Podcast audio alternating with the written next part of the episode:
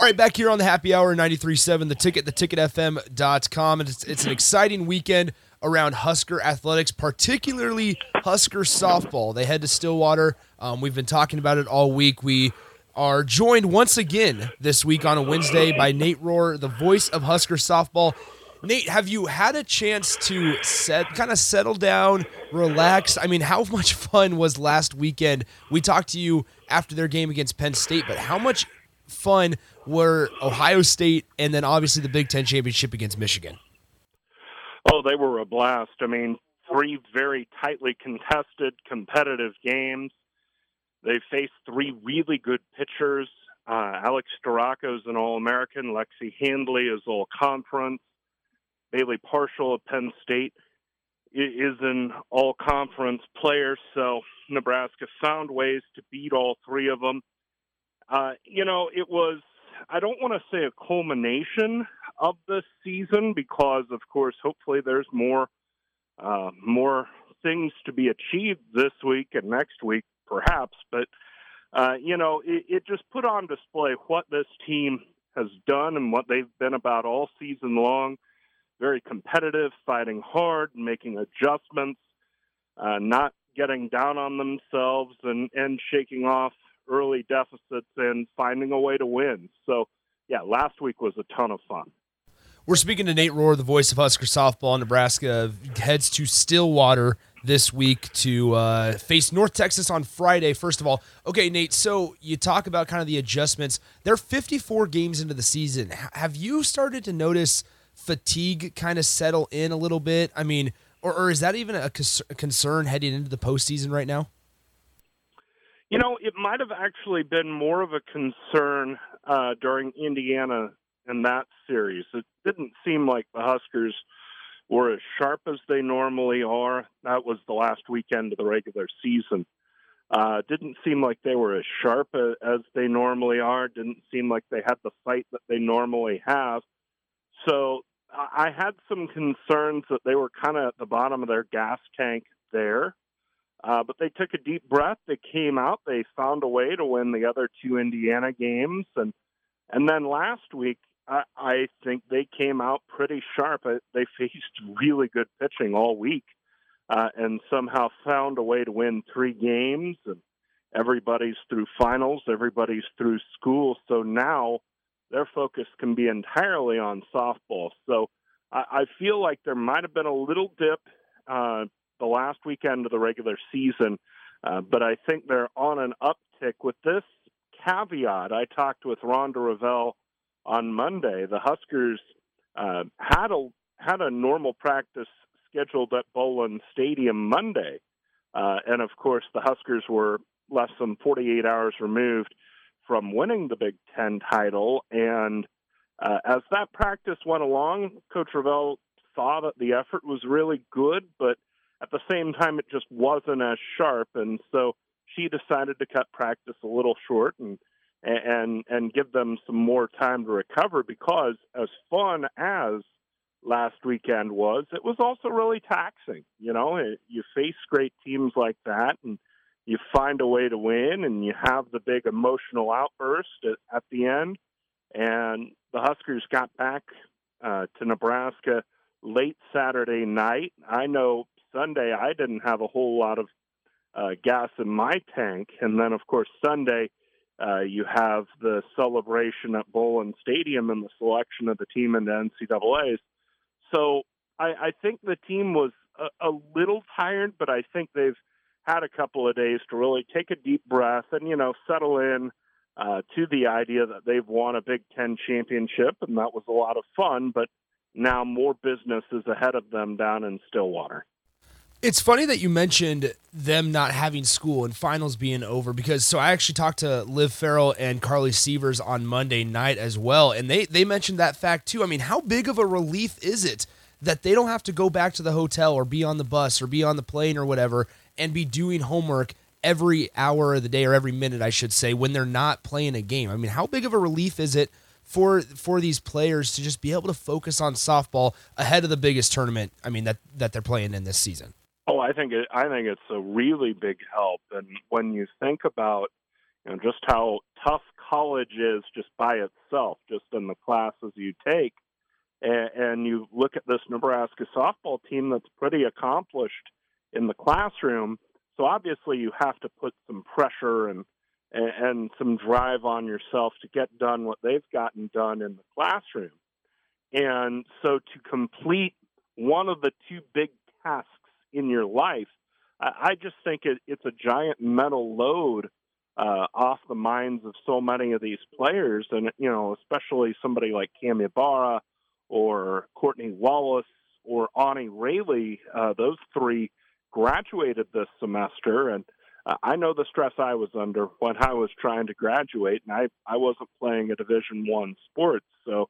Uh, imagine trying to do both. Well, they're done with that. They've got it done, and, and that's just a whole set of things in their mind that they can set aside. So um, I, I, think it's really helpful, and I think it, it, it will uh, make life a lot easier for this team as they get ready for regionals.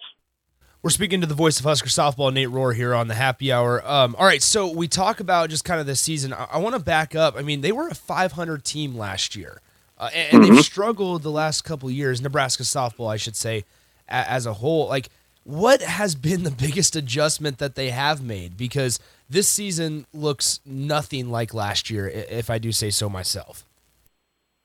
Well, Rhonda Revelle has talked uh, pretty extensively about how hard this group has worked really since the last out of last year. And the work began in earnest last June in terms of uh, fostering leadership with the team. Rhonda Revelle, uh, the coaching staff, and, and some of the leaders of this team would have Zoom calls, conversations throughout the summer to try and foster greater leadership and to try and build a better attitude around the program. And when you have a good attitude, I mean, this this sounds cheesy and this sounds basic, but but it's true that if you have a good attitude, you get more out of the work you put in. So uh, they had a good attitude. I think they were committed in the weight room and and in the batting cages throughout the summer. So they really just put in a lot of work, and and that work has been in a positive direction throughout uh, because of that improved leadership. Uh, Rhonda Revelle's told me on several occasions uh, she hasn't had to coach effort and she hasn't had to coach attitude. And when you've got those two locked in, it's amazing what you can do. And so uh, this team has, rather than you know, fought itself and and try to just get the basic stuff done, uh, they've been able to stack good days on good days on good days, and and so some players have have taken drastic step forward. Uh, you think of uh, Olivia Farrell; she's t- she's pitching as well as she has pitched in her Husker career. Uh, Cami is having as good a year as she's had as a Husker. Mya Felder's had a terrific year. I, I've been so pleasantly surprised by what they've gotten out of Abby Squire because, you know, you looked at Squire's numbers last year, uh, and she played some, and, and she was a part of the lineup some of the time, but it, those numbers didn't jump out to you to say, hey, look out for Abby Squire. But that's what we were hearing from the coaching staff and, and from people around the program throughout the fall and even into the spring. And, and she's put together an all conference year to where she's not just a useful player, she's an elite player, she's an all conference player. So when you have people stepping up individually like they have, uh, of course that that builds some confidence and get you, gets you going in the right direction, and, and and it's just continued and snowballed for this team. I want to talk specifically about Rhonda Revelle for for a brief moment because I looked this up. She's going to be coaching in her 21st regional in her career, which is pretty remarkable. Hall of Fame coach, obviously. But where does this season kind of sit on that pedestal for for Rhonda Revelle in your in your mind? Obviously, since you've kind of covered the team and things like that, uh, because this team is relatively young, despite you know Courtney and and Liv and, and even Cami Barr. So where does this season, uh, 40 win season, kind of sit on the pedestal in your mind of, of Rhonda Revelle's successes, especially here at Nebraska? Well, I think it's the best coaching job she and her staff have done. I mean, Uh, I think in 2013 and 2014, uh, both regional championship years, and 13 they they went to the Women's College World Series. They had more talent. They had the Edwards twins. They had Kiki Stokes. They had MJ Knighton for the second of those two years. Alicia Armstrong, uh, Haley Decker. So I think the overall talent of those two teams was better. But I think this is the best coaching job she and her staff have done in my tenure of covering Nebraska softball. And I started you know, for because there were just so many questions about this team coming in. Um, you know, the Courtney Wallace had been decent in the circle last year, but it's not as if she was dominant. Uh, but she's been dominant at times this year, and Olivia Farrell has been dominant this year, and they've even gotten good work out of Kaylin Kinney.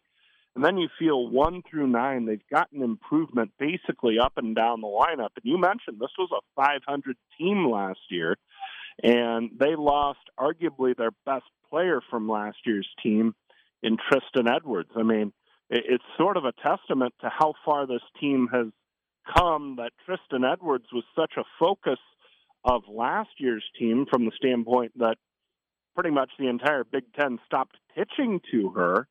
Uh, and and you barely hear a peep about her this year because so many people one through nine have stepped up and, and filled her absence. So I think this is maybe the best coaching job Rhonda Revelle and her staff have have done uh, in a in a long and really successful tenure at Nebraska.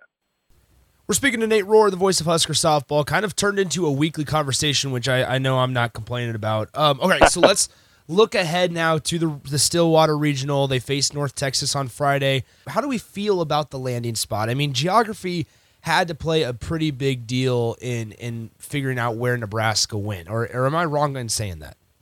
No, no, you're right because uh, I invite you to look at the Columbia Regional. uh, Mizzou made a late surge at, at the end of the year and uh, played their way all the way into the SEC championship game. They were in the 20s uh, in the national rankings most of the year uh, and then played their way into the SEC championship game, and, and in recognition of that, and I think also in recognition of the fact that the NCAA needed some different geography hosts for regionals, they put a regional in Missouri, and the Tigers have as their number two seed Illinois, and the Huskers finished better than the Illini in the regular season. They obviously went farther than them in the conference tournament.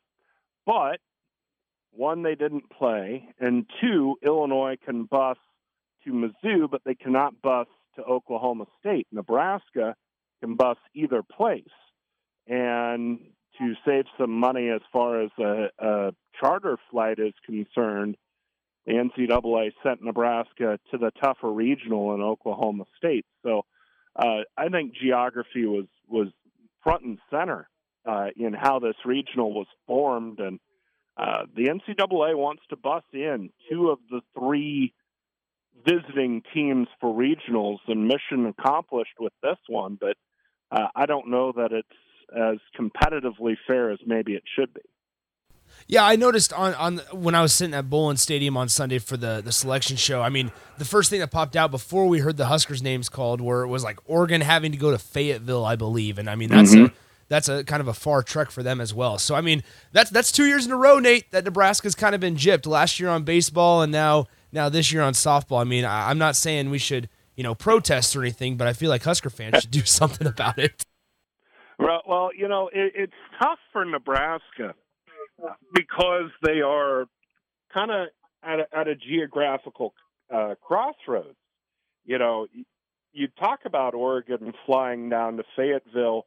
There was nowhere for Oregon to go. There was nowhere that they could bus to because the only team hosting a regional in their 400 mile radius was Washington, and they won't put two teams of the same conference in the same regional. So there was nowhere for Oregon to go. And so the way that college softball has kind of gone and, and the way the power has shifted in college softball strongly to the Southeast, not only with the Southeast Conference, but also in the ACC. Anytime the NCAA can bust somebody to a regional and it's not just totally out of whack competitively, they're going to do it. And, and that's what happened in this case. All right, Nate, last one before we let you go. I appreciate you hanging on for such a long time here. All right, so I'm curious, kind of to look ahead to seasons to come. I, I know the players and coaches aren't necessarily thinking about this right now, but just kind of talk about what a 40 win season can do for the trajectory of the program because we talked about it. I mean, you look up and down the roster, and Abby Squires is a sophomore, Billie Andrews is a sophomore, Ava Bredwell is the freshman of the year. Obviously, I mean, a freshman in her case. I mean, what can a 40 win season and, and a tournament appearance do for the trajectory of a program, um, especially in college softball? Well, I think it can it can absolutely change it, and uh, especially in this brave new world of college softball and college athletics with the transfer portal, uh, it would not surprise me if Nebraska is active in the portal to add a part specifically an arm after they lose Olivia Farrell and all the production she's put forth for this team. And so as you as you go out and recruit someone to transfer in as a pitcher, you can say, look, this lineup that you're getting back is one of the most productive in college softball, and everyone except Ybarra is back. So if you come here, we can do some really special things. And, and that's one thing that's kind of changed with the portal is that things can move quicker. So so often in college softball, um, recruiting happens early. It's been a fight in the sport uh, to try and curb early signing, early commitments, because you know so often people are committing as freshmen and sophomores, and and the world can change quite a bit after you start driving and you get two more years of high school and all that, and, and so a season like this, say five years ago, may not have had the dramatic impact that I think it can have now because Nebraska can more immediately recruit on this success and add pieces that will make an impact next year and moving forward. I think uh, the expectations of the season are changed, or for next season and moving forward are changed entirely. Where you know next year you might have been hoping to be a solid regional team and maybe in the mix for the conference title now you're thinking about a conference title and possibly hosting a regional. So uh, it, it, just changes the trajectory of the program. And, uh, you know, last year was a step forward because of the addition of Billie Andrews, Sydney Gray playing half the year. But uh, this year was an even bigger step forward than just another year of improvement for that young core would have suggested. All right, Nate. So I, I, I would be remiss if I did not ask you to give a brief rundown on North Texas, Nebraska's first opponent. I mean, what should what should Husker fans be watching for at 5 p.m. on Friday night? Well, it's a decent North Texas team. They come in pretty battle tested. They've played some high level competition. Played Oklahoma State really tough in in mid March. They haven't really beaten any A list foes, but uh, the offense right now is clicking. They scored a combined 26 runs over their three games at the uh, CUSA tournament, which they won. Uh, the offense is decent to good, uh, you know, just under six runs a game. Uh, they've got two pitchers, including Ashley Peters, who transferred from Purdue. So the staff is solid. Um, but this is still a game where I think Nebraska comes in with with a with a big advantage because they can hit it a little better than than North Texas and they can pitch it a little better than North Texas. So um, I, I, I like the Huskers' chances in the first round, and then you go from there and see what you can do. Awesome, Nate. Nate, I appreciate you staying a little longer than normal. Um, we had a really, really good conversation. Have a safe travel down to Stillwater, and hopefully we get to talk to you next week. Hey, I, I would like nothing more. It, it would mean that Husker softball's put forth a good run. Thanks for having me, Nick. Absolutely appreciate the time as always. That is Nate Rohr, the voice of Husker softball, joining us on the happy hour. Nebraska opens up the Stillwater Regional on Friday night at 5 p.m. All right, let's go ahead and take a break. When we come back, me and Rico will wrap up Wednesday's show, my final show of the week, coming up next on the Happy Hour on 93.7 The Ticket and theticketfm.com.